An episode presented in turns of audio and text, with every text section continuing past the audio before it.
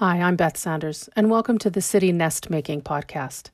I work with citizens, city government, business, and community organizations looking for practical ways to navigate the complexities of city life so they can better hear each other and make better cities for themselves as a result.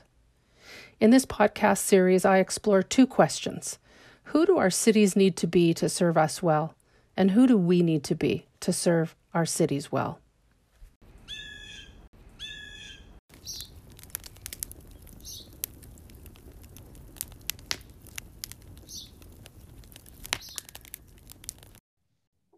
Okay, welcome, Dustin. Um, I didn't say this when we were preparing, but part of the pattern is we're going to pretend that we're face to face because we're in the same city, but we can't we can't gather at this point. Like technically we could outside, but this is far easier for recording. Yes. But what I've been doing with the podcast is I've been meeting up with people in Edmonton and from outside of Edmonton, but we meet in my backyard. And for the first time, there's no snow in my backyard, but there's a fire going. And we're just sitting relaxing in conversation. And it, it's lovely to have you in my little nature sanctuary, this little piece of Edmonton where I make myself at home. So, welcome to you. It's uh, great to be here. Yeah. And you know, we'll just start with a very simple um, question, and either of us can start. It does not need to be you, but just by way of a, of a check in. And my check in question today is for us to notice one thing that has made us smile today.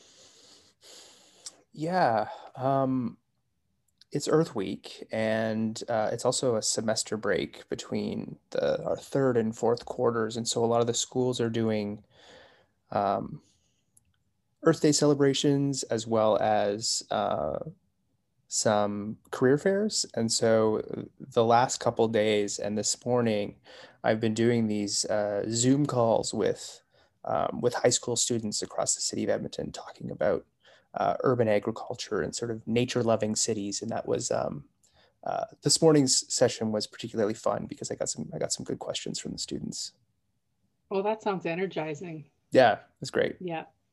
My my moment that made me smile earlier today is usually in the morning I'm sitting right here and I'll hear my 20 year old crawl up base. Well, he doesn't crawl, but he comes up the basement and then across the, the hall from my office here is the is the shower. So my 20 year old comes up and usually there's like a little hand that reaches out to say hi and I do the same thing. But I was in a different location today and I was watching to see if he would notice where I am to just give me the little wave. And he didn't notice me, but he still looked in to see where I was. And it just put this big smile on my face that like, we don't even talk, but yet somehow we're still kind of checking in on each other, right. make sure everybody's okay. But it did put a big grin on my face. Yeah.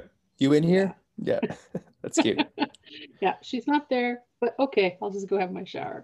So, um, yes, I've had the pleasure of, of the pandemic time with two people in their 20s, early 20s with me. Um, but it's gone, it's gone. We are good roommates, is kind of how I, I sum it up but we have very different interests. Um, and one of mine is um, about cities and nature and what is the relationship between cities and nature. And I haven't connected with you for quite a long time. So this is a nice opportunity to hear a bit about what you're up to these days and what your your thinking is about how cities don't need to be a draw on nature and cause harm, but in fact, it could be the reverse that cities could serve Earth well. And it being Earth Week this week, this magically actually is is good timing for us to talk about cities and, and nature. So what are you up to? What's energizing you these days? Yeah, uh, well, it's spring. and so um, after you know many months of of, of winter and kind of being um, not stuck inside but but more or less inside uh, especially with covid it's it's nice to get back out in the yard and be thinking about the garden um, this the yard that i'm in the house that i'm in i've been you know we've we've totally redone everything outside and it's it's at the point where it's starting to look like something. Um, so it it is simultaneously um, like i'm sim- simultaneously looking forward to being outside and not as overwhelmed as i've been in the past about how much work i have to get done. And um, uh, so that's that's great. Uh, but i also run a, a, tree nursery in the city. And so uh, and i've been doing propagation classes. So getting seeds in the ground and watching little little you know bits of life poke out um, is really rewarding and kind of exciting. Uh, and yeah still dabbling in education. Um, i'm helping some uh, teachers at uh, a local school uh, tackle tackle the science 20 curriculum in a little bit of a different way. So lots of exploration well that's lovely you know you're you're so one of the people when I was writing Nest City in a way I had in mind. And when people would ask me, so who who's the audience for for this book you're writing, Beth, or this book you have written? And I can't tell you how many times in the back of my mind I'm thinking, you know, it's the people out there who are paying attention to the city around them, noticing the like the work, whether it's paid or unpaid, the, like the things that just like nourish you, and then do those things, which then in turn end up being a massive contribution to the city. Even when we think they're small contributions, they're massive contributions. And you're you're very much one of those people. But I was um, just before we got on the call here to record this, I was looking at a part of Nest City around how vocation is a journey of conscious citizenship. So I was thinking about how um, Jane Jacobs, in her book, The Nature of Economies, she offers up a few different ways to think about work. So I was just looking at this kind of by accident, but it was perfect, like synchronous timing with, with us having this conversation. So one way to think about work, she says, is to encourage initiative and resourcefulness in yourself. So when not discouraged or suppressed, the qualities of taking initiative and being resourceful are abundant and how genius and extraordinary talent are not necessary preconditions. Just if you feel like there's something that needs to get done, then just step in and go and do it. So her point is just encourage initiative. So you exemplify that. I'm sure our listeners will hear a little bit more about that in a minute. One of the other things she said, which is just so fascinating in connection to the work that you do, Dustin, is to look for and support endangered species of work in both like ourselves and others. And that different kinds of work are our economic gene pools. Ooh, I like this a lot. Isn't this neat? Um, there's two other things. So the other, third one was to work with passion for yourself, for others, and do the stuff that you love to do. So you exemplify that also. And then the fourth one is to recognize that a healthy work life contributes to a city's healthy economic life. This is all great. Um, when you were talking about, uh, you, you kind of reminded me of um, a situation. This is quite a few years ago, but I remember uh, I got back from teaching abroad in Mexico. And um, I don't know if it's just the difference between, I was in Monterrey, big city, 7 million people, um, not a lot of room. Everything's pretty, pretty tight together. Uh, and I remember getting back to Canada and, and, and Edmonton and thinking, wow, there's room everywhere. Um, like so spacious. And I had these um, sort of flashbacks to walking around like um, temples and stuff in the jungle that were totally taken over by by by the forest and uh, thinking like whoa like like there's so much space here like what if we what if we brought more nature in there and and i had uh, uh, I didn't know what to call it, but I had this idea to like run around the neighborhood, Old Strathcona, where I was living at the time, and uh, just to plant things in these vacant spaces. And I remember Facebook was new, threw out a, a, an invitation being like, "Hey, who wants to do this thing?"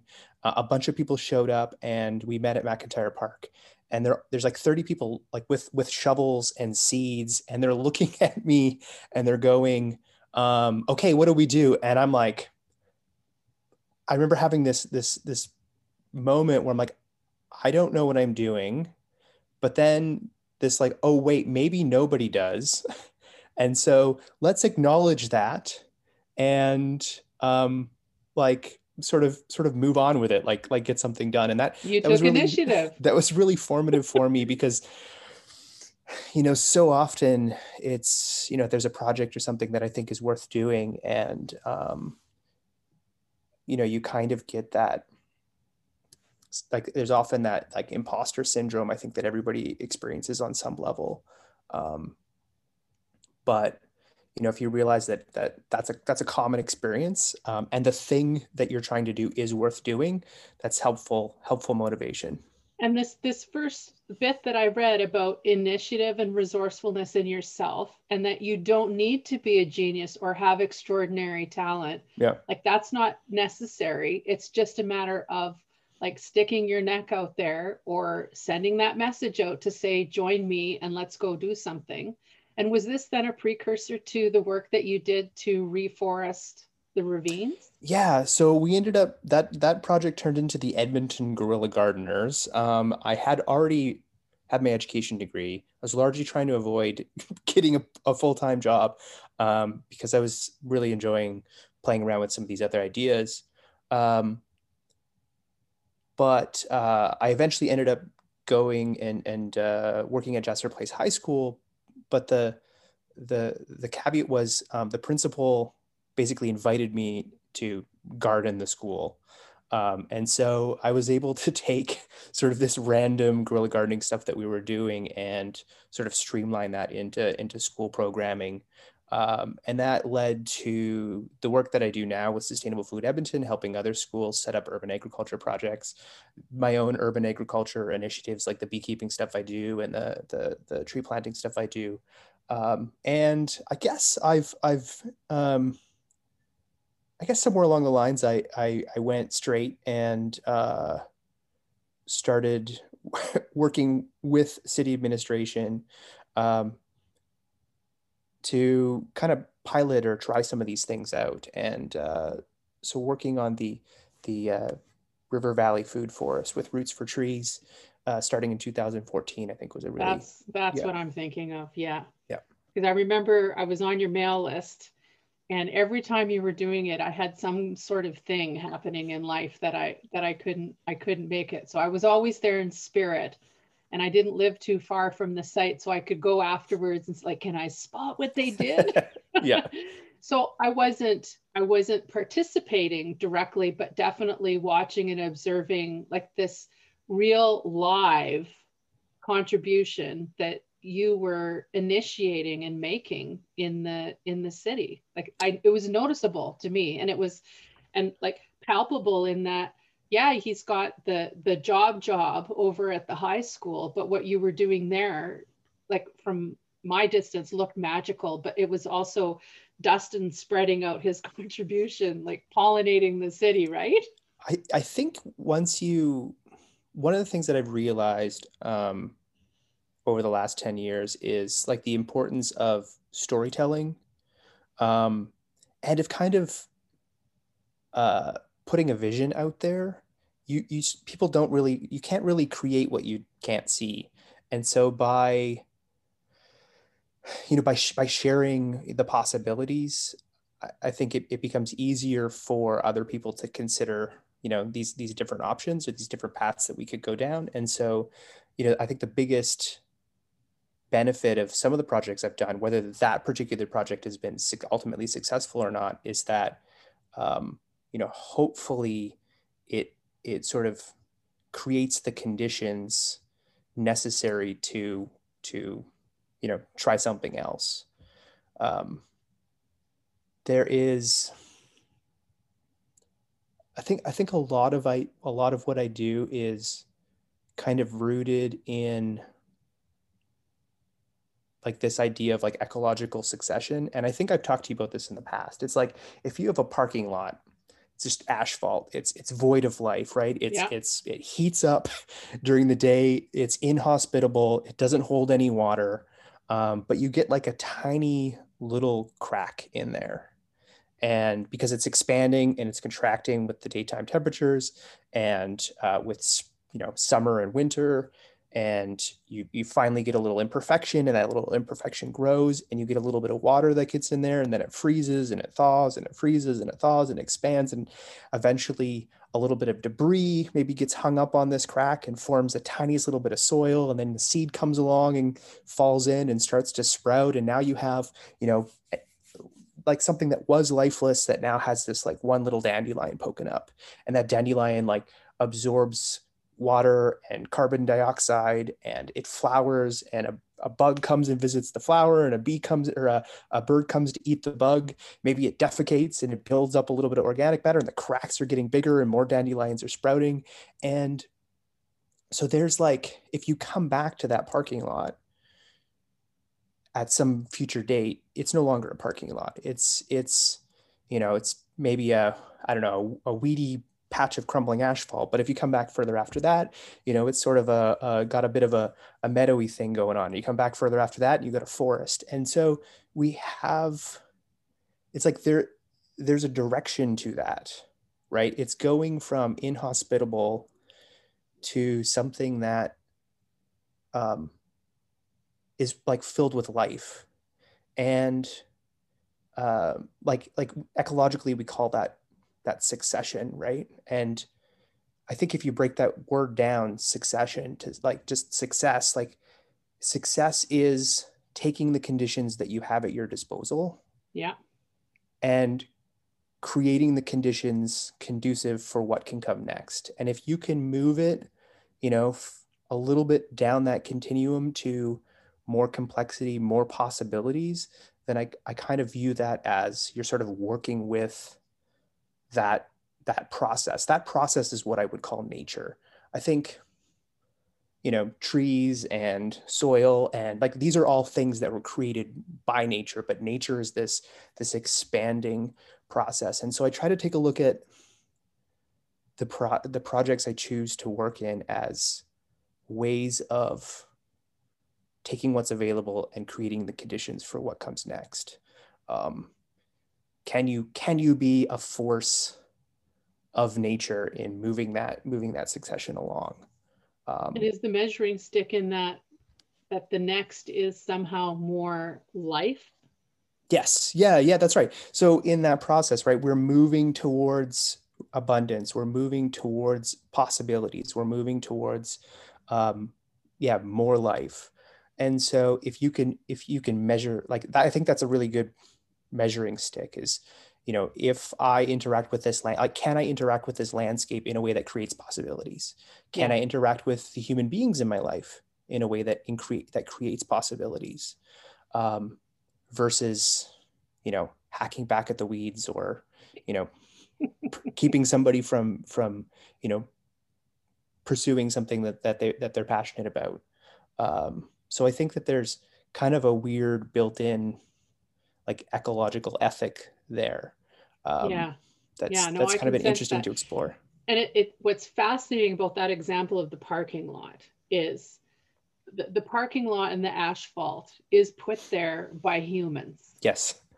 Um, so is so is the city. Like the, the the parking lot is just a fractal version of the city that we also sure. make for ourselves to live in, to move in, to park in, etc.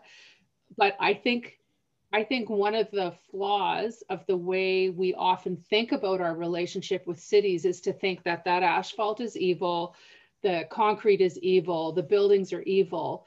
But somehow, in that, if there's some sort of disassociation we're doing within ourselves, because we're imagining somehow then that we and our actions are then not part of a natural process. So yeah. if uh, if an ant colony is nature, if a bird's nest is nature, if a beehive is nature, then why isn't the, the settlements that we make for ourselves to live in a city or a town, why isn't that also nature? Which then just brings that question up for me. And I know you have it too, which is so how can the habitat that we make for ourselves not just be an ecological draw, right. but be an ecological contribution, despite the fact that we we use materials or invent materials that might not seem to be natural but yet there still is that that succession orientation that yeah. that life wants to be there so then how are we our own worst enemies and i know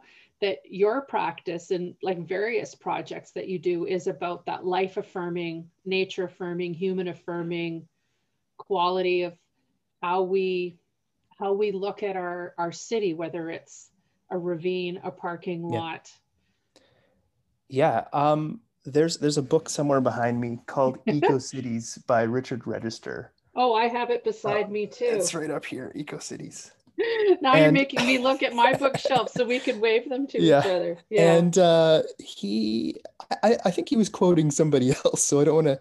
Um, it, it, may or may not be his his quote directly, but um, there's a line in there that really stood out for me, and he he says that cities are places for maximizing connections. That is what a city does, and which I think is a really great question. Like, what what are cities for? because I think you could you could talk to different planners and different different thoughts on uh, you know schools of urban planning, and I think you're going to get slightly different answers. Um, but I love that I love that one. S- cities are places for maximizing connections. So then and, my question is connections of what? Well, between what? Between what? And so you know, it, I mean, a city is a place where you can live and you can work and you can play and and there's serendipity and there's opportunities and so so i mean on a on a really kind of like basic level there's there's you know there's um you know social connections we're trying to maximize we're trying to maximize um, economic opportunities economic connections. Um, you know obviously we need to move around these spaces and so there's a lot of decisions on what kinds of connections we want to make there and i think there's you know we can have whole conversations about what what the best way to do that is. Um, but the fact that a city is a place for maximizing connections for me is interesting because that is what an ecosystem does. An ecosystem is a place for maximizing connections and the difference between that parking lot and that forest that it turns into is a forest is filled with connect, connections and a parking lot is has has many fewer yeah. um, and so i i think i firmly believe um, based on that kind of definition of nature as this this kind of you know moving moving towards more complexity and more connections i firmly believe that cities are a product of nature and that mm. and that like like this this around us that you know that we constructed is natural um and it's kind so of say counter- more about it being a product of nature because i've thought about it of cities as being nature mm-hmm. but a product of nature is a new twist can you say more about that yeah i guess i mean i'm defining nature as a process right nature is this this process of sort of taking what's there and sort of carving out future opportunities and niches. And I think, you know, what what a city does is by bringing people together and occupations together and infrastructure together, you end up with all of these sort of let's call them i don't know human niches. And and people move into those niches for for jobs or for social reasons. And as those niches are filled further niches are created and more opportunity comes out of that and which you know keeps attracting people to to urban centers to the point now where you know more than 50% of the planet lives in cities and that seems to be increasing. Um, and so i mean the, in, in a weird way you know this the same reason why an organism you know moves into a particular niche in a forest you know people or occupations or businesses are are carving out and finding their own niches within this sort of um, you know maybe human centered ecosystem but but an ecosystem uh, nonetheless. Uh, and so i think i think you could you could say that like the patterns and principles that are happening in ecology you know work very well or, or, or, can, you can kind of find analogs of them um, in, in built environments. And so, you know, one of the things that happens in a, in a forest is, you know, it captures and holds on to resources and then it cycles those resources over and over again. And so if you, I mean, if you dump a, a bucket of water into a parking lot, it sort of evaporates and it's gone. You dump that same bucket of water into a forest and you know it gets soaked up by the soil. All the soil life starts you know incorporating it into their bodies. They're eating each other and that that water's moving around and you know eventually it ends up in a plant it ends up in a leaf and then a bug eats the leaf and then a bird eats the eats the bug and then the bird i'm like really into birds defecating for some reason ends up back in the soil. And so every bit of resource that's in that forest has because of the connections there's opportunities for it to loop Yeah. right So parking lot is too simple, right? yeah now like- maybe And let's right be clear, let's be clear that, you know, you dump a bucket of water on a parking lot, sometimes of year it's just gonna freeze and then later it'll melt and evaporate. this is but- true yeah Um, you know, And- I got the winter city thing rolling in me. I want to think about the city, you know, all all four seasons. But Yes. all that said, if if it's really simple and it's asphalt with maybe one crack, there's only so much that system can do with the That's water right. that lands on that's it. right now And if it's can a more complex system, yes then way more things are going to happen. And just rudimentary things about how we handle water in the city Yeah. is, you know, it lands on concrete. Not all of the city is concrete, but this Yeah. is part of how we could rejig how we make our cities to have more permeable surfaces and natural filtration. yes But if it lands on the road, it goes down into a pipe. It might be in a water retention pond and have some nature and some magic happening, or it just all goes in the pipe and it goes somewhere, which is not is not a natural as natural a process as it could be. Yeah, ecosystems tend to keep resources like high up in as high up in the ecosystem as possible so that it can sort of slowly trickle through and and and be put to productive use as it does. And in cities when it comes to I guess maybe to back up like like cities are also capturing resources. Um and and one way to think about a like if you have a re let's if you have a something that if you're accumulating something in your system that you don't have a use for, we tend to just call that waste, right? So Right. we we produce, you know, we have wastewater. Um, we've got, you know, waste that we put out once a week that the that the um, The uh, you know, the solid waste. the Yeah. solid waste, yeah. And so um, what from an ecosystem perspective, what's missing is like there's a connection that's missing there. And so how can you build in those connections to turn that waste into a resource? And this is where I think, you know, ecosystems are very good at that. Um, and so while cities accumulate resources, sometimes the resources we accumulate are, you know, sewage, um, runoff from the city, excess pollution. And so it, if those are if those pro- if those problems are just missing connections, are there ways of sort of stitching that together with ecosystem solutions to basically design those problems out?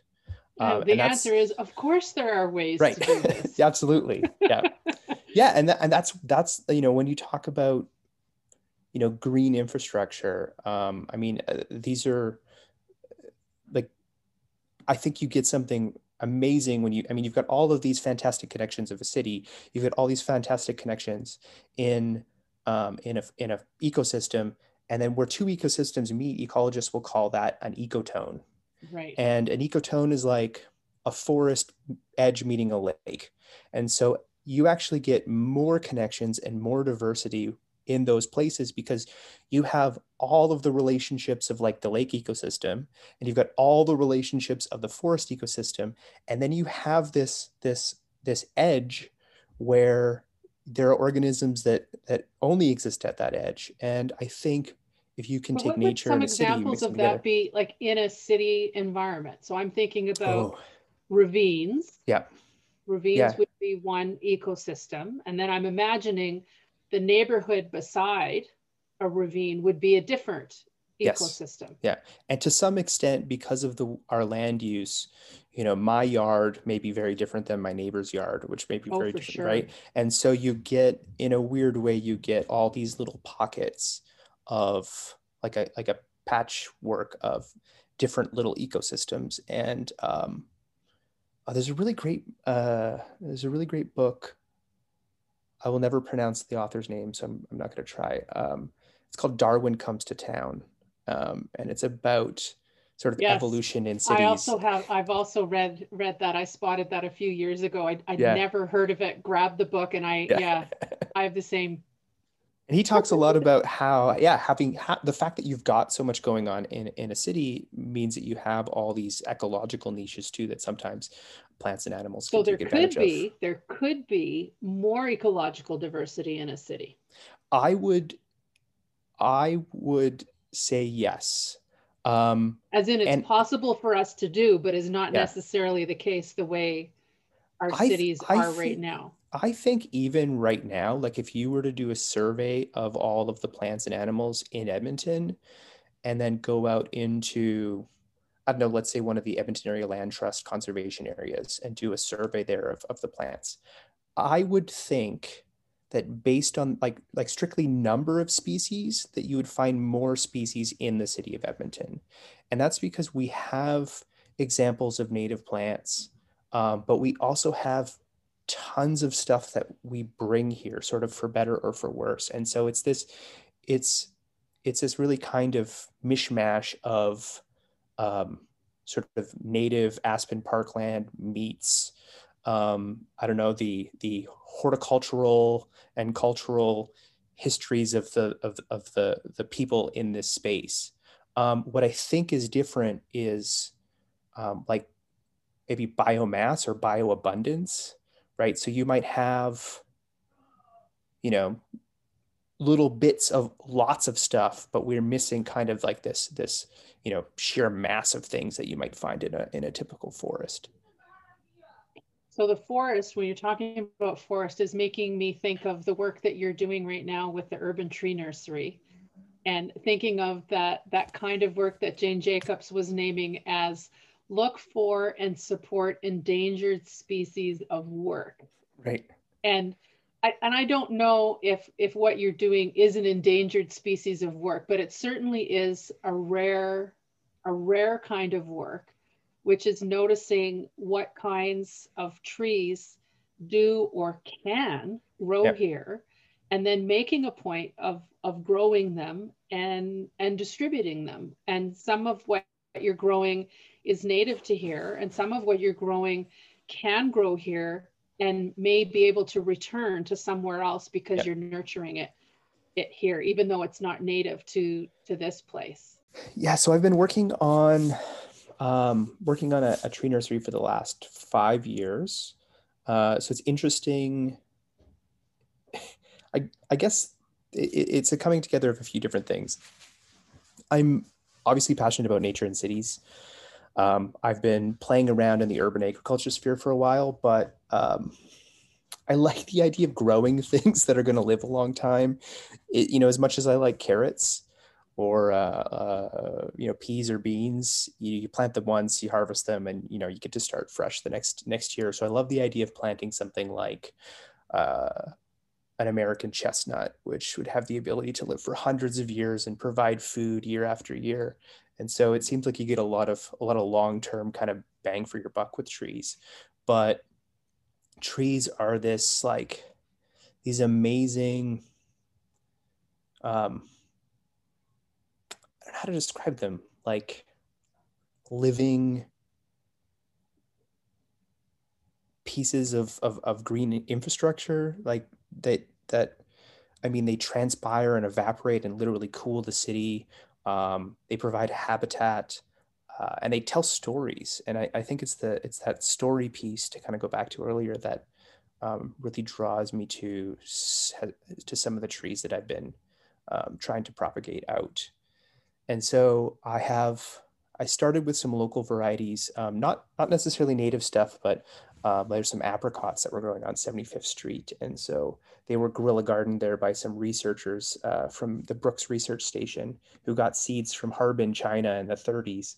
And uh, so to collect some of those seeds and to, to sort of re, um, replant the experiment that they planted in the 60s to get in a whole other generation of apricots out in the city of Edmonton is, is, is kind of fun.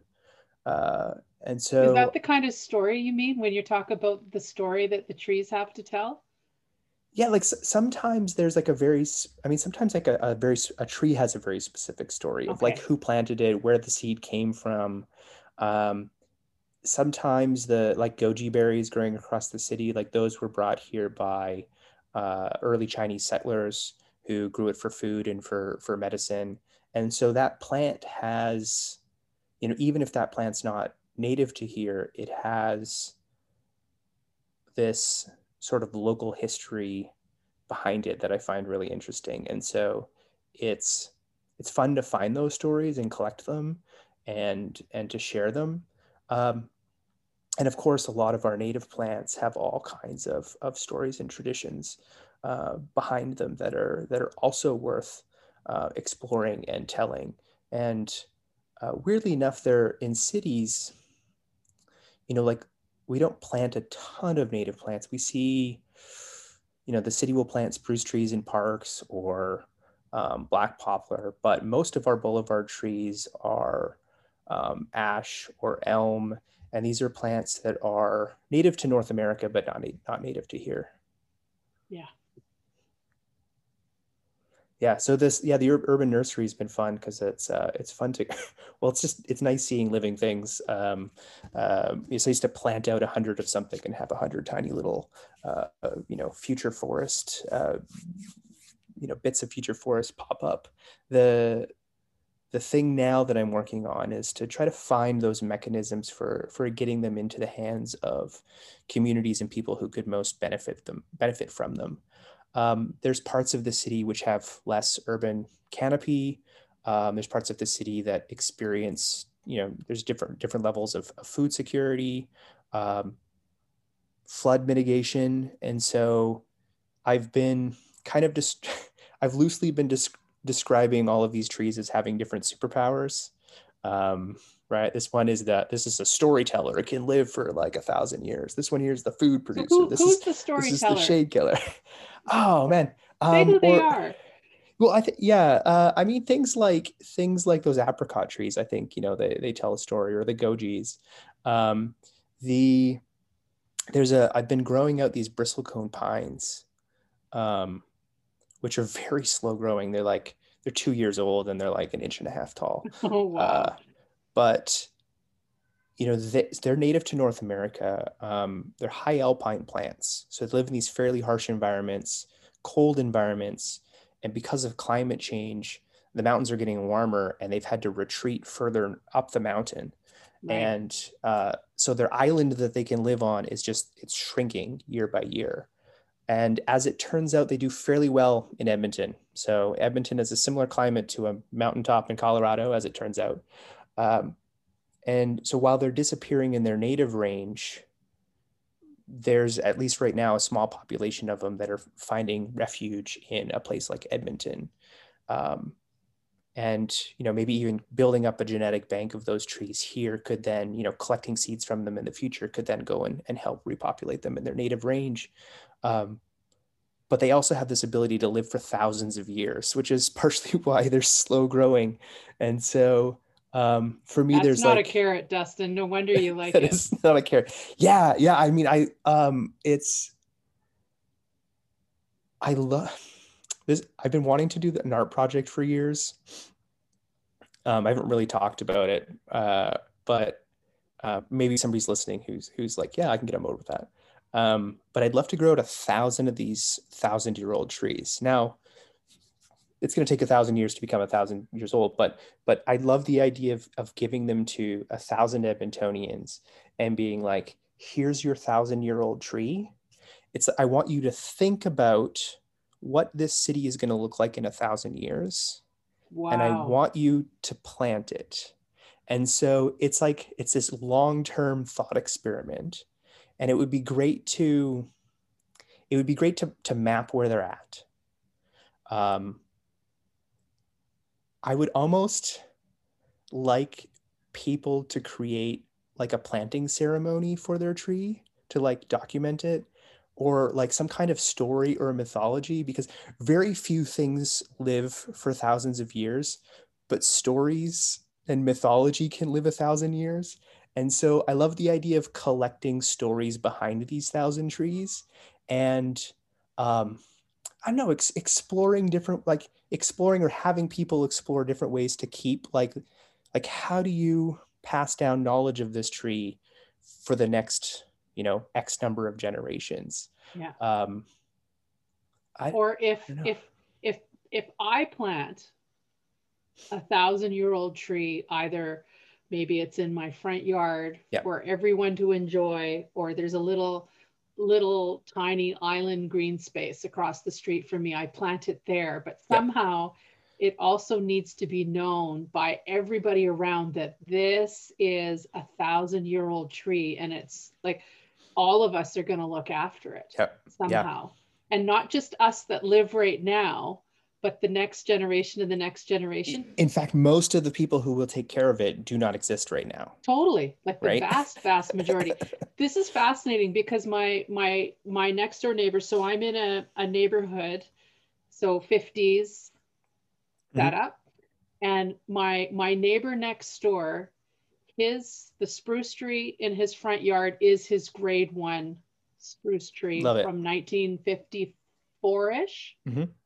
like it's it's huge right and then it's he's worried about you know am i am i one of these days i'm going to have to take it down because he's he's just worried about it Yeah. and and then i've got i've got the the 2021 grade one spruce tree version in my front yard like one of its Right. offspring is clearly and it's the right size right it's like it's exactly what we think of in edmonton as the tree you get when you finish grade one yes and and I've been meaning to have a conversation with him. Okay, so if you get to the point where you're finding that this needs to go and you're feeling sad about it, like there is there is a replacement for yeah it. it's right here You can you can just keep keep it keep it going. Yep. But that's a a 60 year old tree, 55 year old tree that will meet its its end at some point. So the notion of living 2000 times longer right yeah is like 2000 times is i mean it's hard enough for humans to think 50 or 100 or 200 years out but Yeah. a thousand is just is quite mind-blowing. But Yeah, it is and- a and- useful exercise. What is the, what does this site look like in a thousand years? I think the other thing that i like about it is a lot of the cultural narrative seems to be dystopian right? Yeah. and and it's like no no no. The future is going to have th- at least a thousand thousand year old trees in it. And you're like oh whoa if the like like I, I heard this the other day. It's um something along the lines of like like the plot of all these science fiction movies where like the protagonist has to go into the past to change something to make like a better present. We are in some presence past now. right? We are in some presence past and we have you know we have those abilities to make those changes to make that better present and what Um, would it take what would it take for us as citizens and a city and society at large to make sure that those trees made it to a thousand years I think part of it is a little bit of a thought experiment, right? Like, part of it is like even just looking at existing trees and existing patterns of development. And like it's very hard to predict what development's going to be like in a thousand years. But you know, like where where in a yard typically do trees survive developments? I'm guessing if it's in the middle of your yard, it probably gets destroyed if as like new development happens. But if it's sort of, you know, close enough to the front property line but not encroaching on the street or close enough to the back property line you know maybe it has a better chance of survival.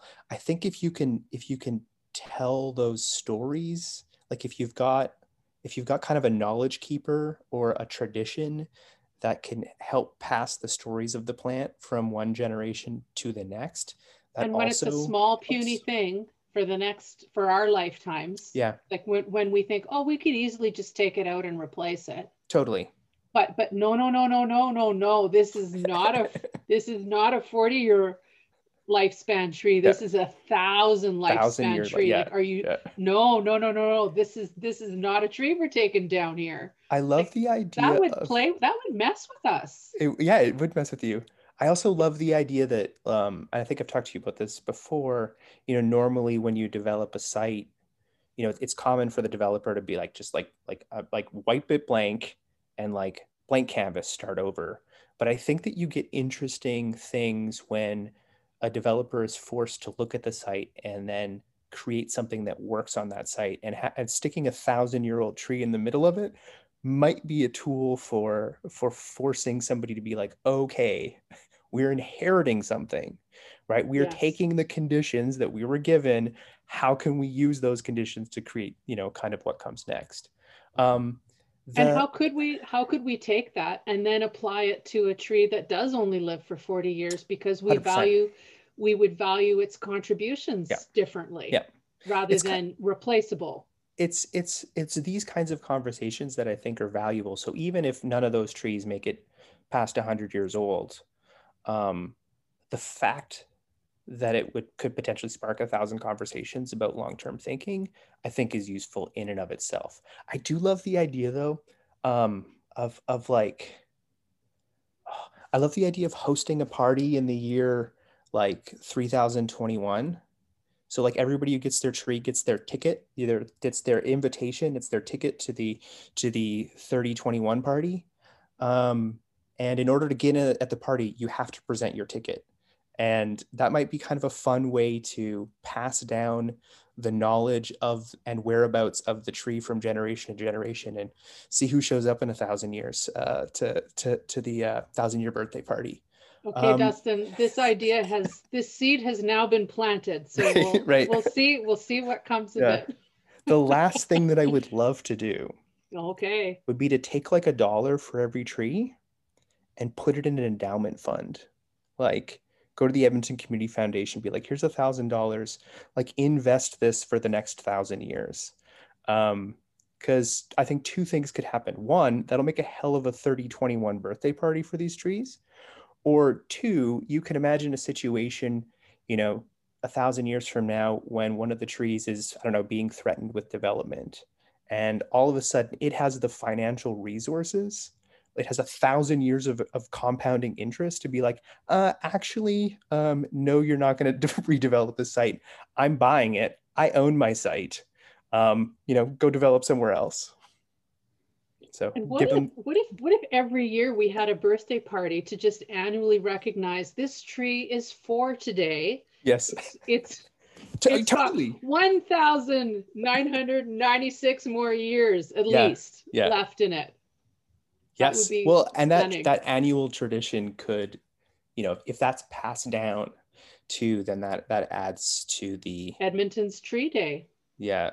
It's uh it's it's it's I love thinking about that kind of stuff. Um uh, so that's a really long term yes thing. Yep. Um let's um let's between the two of us identify some shorter term. Sure. Simple not that that's not valuable that is not at all what i'm communicating. Um, shorter term simple um, things that we can do in our in our in our yards if we have yards mm-hmm. or in our neighborhoods in our cities that can help um, like just things that we can do um, small that have a big impact it's Earth Week. Yep. And um, like just practical things to do. I saw on Instagram today a picture of your front yard. It looks like you're pulling out some lawn. Well, I'm I'm not pulling it out, but I am getting rid of it. So it's the, the mulching over top of it, cardboard. Yep. Leaves, and it's it's my third summer here, so each year I go a little bit further. Yep did some dumpster diving for cardboard over the winter and i yeah. can tell you that you know just after boxing day it's a really good time to go and get cardboard and i'm very glad to not have it sitting around now that's great. it's, yes. it's out. Yeah. So, so, yes getting rid of the lawn yeah. and growing things more yeah. more complexity than just grass. Yeah. Yeah I, I i think so. And and and you know to kind of go back to your cardboard piece there right? Like cities like ecosystems accumulate resources. And that cardboard is only a problem if we don't have a use for it. The the com you know the food scraps that we accumulate are only a problem if we don't have use for it. The the mulch from removing a tree is only a problem if you don't have use for it. And and i kind of play a little bit of a game in my mind of like is my yard getting heavier or lighter over time? Um where it's like because I mean, like when you when you mow your lawn and you bag it up and you throw it out, you're you're literally accumulating your yard and throwing it out. And I and I wonder like collectively as a city are we are we are we increasing in mass or decreasing in mass? Like biomass i guess. Um and so yeah i mean even like, i mean my my operating principle is is if it if it falls here yeah. it can stay here. it can stay here totally. So there's no bags of anything. I went i went and grabbed a neighbor's bag of leaves yeah. on my walk this morning and then shook it out in my front yard. Yes yeah. I've got i've got a little bit of a fence and like it'll all decompose and it's not going to be soil this mm-hmm. this season. Yeah but it's not long before it's like i'm just making soil and allowing the natural process like at forest the trees fall the leaves fall off the totally. trees yep they don't get bagged up and sent away so i feel called leaves I'm, for a reason i know like i'm cheap right i also i don't want to go to the trouble of doing it yeah. I don't want to pay for bags. I don't, as a taxpayer, want to pay for big trucks to drive around the city to take bags to the to the landfill. And yep. okay, so if it's allowed to decompose there and it turns into organic material, okay, that's good. But it could also happen in a far more decentralized, natural way where we don't bag grass and leaves yep. Yep. and send them away. So that's a very simple thing. It's it's kind of do. this moving towards I don't know. I've, I've heard it referred to as like sponge city, right? It's like like creating creating environments that are permeable and that hold on to the water that lands there. Um, we've already talked about this, but like we like our landscapes are kind of hydrophobic. We're we're scared of water because water concentrated in the wrong place can do damage. Legit. Um, and but we also, you know, we've we've we we shed it from our landscapes and we also throw away our capacity to build healthy soil that will hold on to it. Because if you can, you know, if you think of an ecosystem as a sponge, when you get too much rainfall, you know, it, it soaks up the excess and then it makes it available for when you don't have enough rainfall. So it's simultaneously a flood and a drought like prevention tool. And by doing things like building healthy soil, you like each yard can become, you know, part of a, a neighborhood um, stormwater management yeah. system, right? Be the so neighborhood sponge right in your front yard, your totally, backyard, the boulevard. Yeah. And you don't need nearly as much of that hard infrastructure then to to be able to account for those you know hundred year floods. The other thing that happens too is like if people, it, it's I think we underestimate how much energy water can hold. Mm. Right, like mm. if if you increase water in your landscape, either like literally in the vegetation or in the soil, you all of a sudden have drastically cut down on sort of extreme temperature swings. Um, so the and and water also has this other like I guess it's not just water, but anytime something goes through like a phase change, like goes from, you know, anytime water, anytime water freezes, it gives off heat. And anytime water melts, it hold on, do this backwards. Anytime it, if it freezes, let me get this straight in my mind. Uh, I've taught this so many times. There you go, science teacher. Yeah, when when water freezes, it gives off heat, and when water melts, it absorbs heat. And so even just things like our freeze thaw cycles, like if you've got water in your landscape, it doesn't go through those crazy freeze thaw cycles because it takes it it, it it's it's actively kind of fighting against it. And so as a gardener that's been huge for me because you know i i, I like that that late frost or whatever isn't nearly as damaging. Um, but a landscape full of water also on those extremely hot days just doesn't doesn't heat up like like so when a landscape you say a that, landscape full of water like what would that look like like if yeah, i walked it, by your garden what would i see that a neighbor well, maybe wouldn't have what you would see is really healthy, spongy soil and lots Okay. of plants, right? Like it literally Okay. doesn't need to be a pond, right? Okay. Even even a tree has, you know, like a tremendous amount of water in it. And Yeah. so it doesn't mean pools of water breeding mosquitoes. It means a landscape that has the capacity to absorb water that lands there and you know slowly release it through transpiration of you know through the plants or you know moving through through through the ground um and So a landscape that has more plant diversity than grass is going to be better able to do it Or paving Yeah. material. Yeah. Yeah. Absolutely. Um yeah healthy soil i a lot of people um just came through a year of like learning how to make sourdough starters. Yes. um and uh i i'm guilty. I, I also started a sourdough. Uh and it is it's interesting. You have to you have to baby it right? You got to feed it.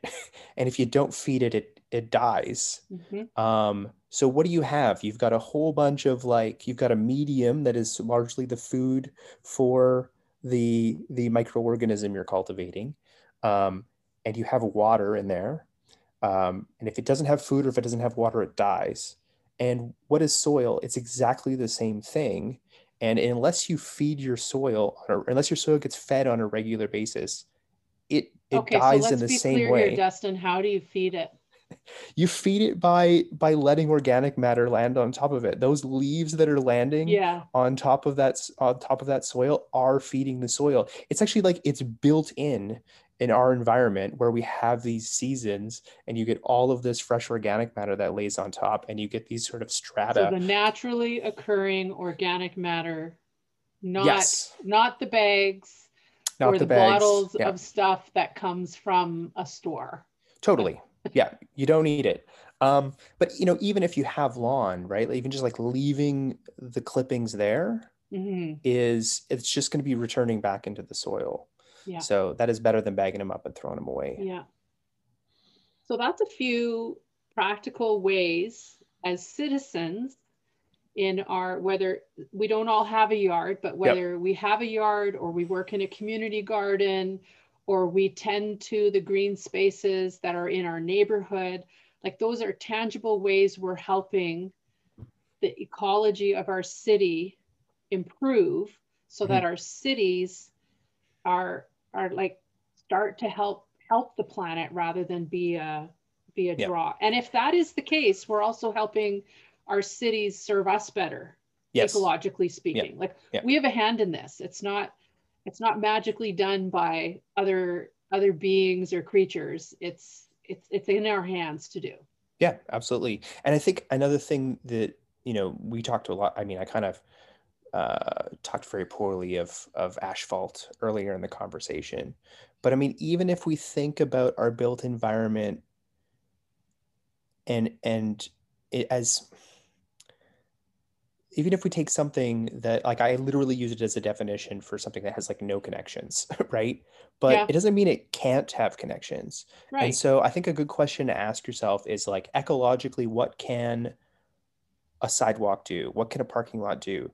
What what can a house do?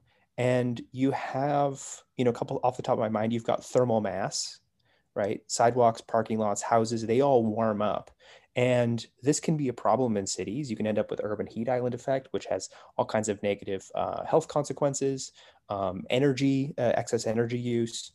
Um, but I mean, a, a sidewalk in the right place can be a tool for watering a garden, right? It's a hard surface that water's going to run off of. So, you know, if you take advantage, if you think about that as a water harvesting structure, you've now built in a new connection to it, and you're you're sending that water, you know, to some plants, to a garden, which is also then, you know, fulfilling the things that we just talked about in terms of preve- pre- preventing uh, drought and preventing um, uh, flooding uh, a house, you know, the right tree planted in the right place at the house, uh, uh, relative to a house, um, that that excess thermal mass from the the house can create a microclimate for the tree.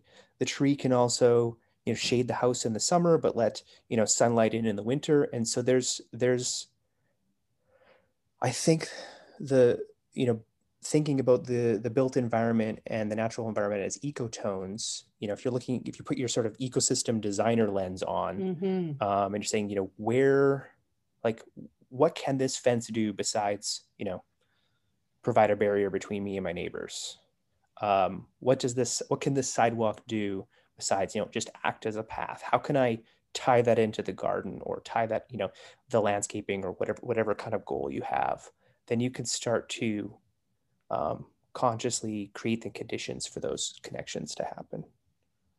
And this again is an example of why I think of you so often when I think about how work works in the city, because you have a very specialized um, way of looking at the city or contributing to it. And I want to make it clear to listeners that we, we don't all need to be a Dustin Bajer. We we only need to have some awareness and trust that the work that you're doing justin dustin is is contributing. And then each of us in our own way are making contributions. But there's there's something fascinating in the city too for me about how our work differentiates. Like as the bigger cities get and just over time humanity like we differentiate we differentiate our work gets more and more specialized which means we're we're each of us potentially making very unique contributions, but we don't all need to make the same no, contributions. Yep. Right. Which is another facet of a of an ecosystem. Like each each part is playing a part and it adds up to something much bigger than the sum of the parts but you you so beautifully exemplify there's this thing i'm interested in and i'm i'm just like i'm i'm passionate about it i'm going to do it and i'm going to share my ideas and i'm going to start a tree nursery or whatever it is you're going to do next, like the thousand year tree project. Like these are just, you just wonderfully exemplify. Notice what it is that you feel called to do and then and then take action without needing to be the expert like that first invitation into right. the river valley where people show up and now what but it's just like take the initiative to do something that you feel called to do not something that someone else is telling you you should do right but something that's from from deep deep within. So thank you for being a wonderful example. Thank you. That's very that. kind of you. Yeah. It very much, I mean, for me, like that passage I read at the beginning out of the book, like the subheading here is it's just screaming at me on my screen here, but vocation is a journey of conscious citizenship. And you exemplify that. So before we part, yep. uh, check out question, which is uh, one thing that you you know now that you didn't know at the beginning of this conversation, and me too. Ooh. Yeah, I have to pause here. Yeah, that's a good question. I think what's resonating for me is the the apricot tree and the story of decades ago. You know, they're transplanted here, and then another layer of transport transplantation there's there's like what are the stories we don't know because it's in a tree that doesn't speak language to us that somehow we need to give the language to. And i i think about i don't really care for apricots but i really i've been th- this is no this is a little bit of irony is recently i've been thinking like i know i want to have a couple of espalier trees on one side of my mm-hmm. my home. That's my research project for this spring is to figure it out. But i'm now thinking hang on a second maybe maybe i am open to an apricot tree. I know where you could find one. Then let's talk. Um, i'm really encouraged uh, by your by your your kind words in this conversation. Like it it's um, i think i've been very fortunate in that i have been able to kind of follow my curiosity and um, you know try out some some quirky things uh, and some like like sometimes you know even even though i think that i've i've been very lucky and that i've been able to do that um, it's still always like a little bit of a, a, a leap of faith.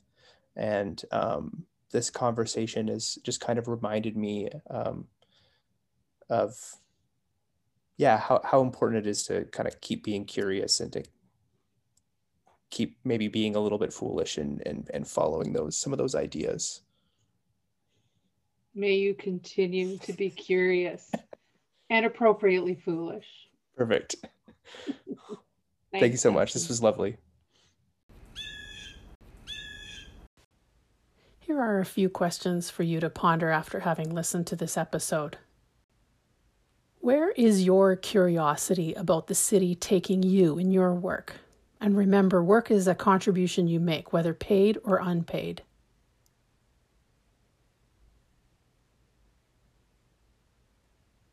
What seed of an idea is growing in you right now? Or what established ideas have just been nourished?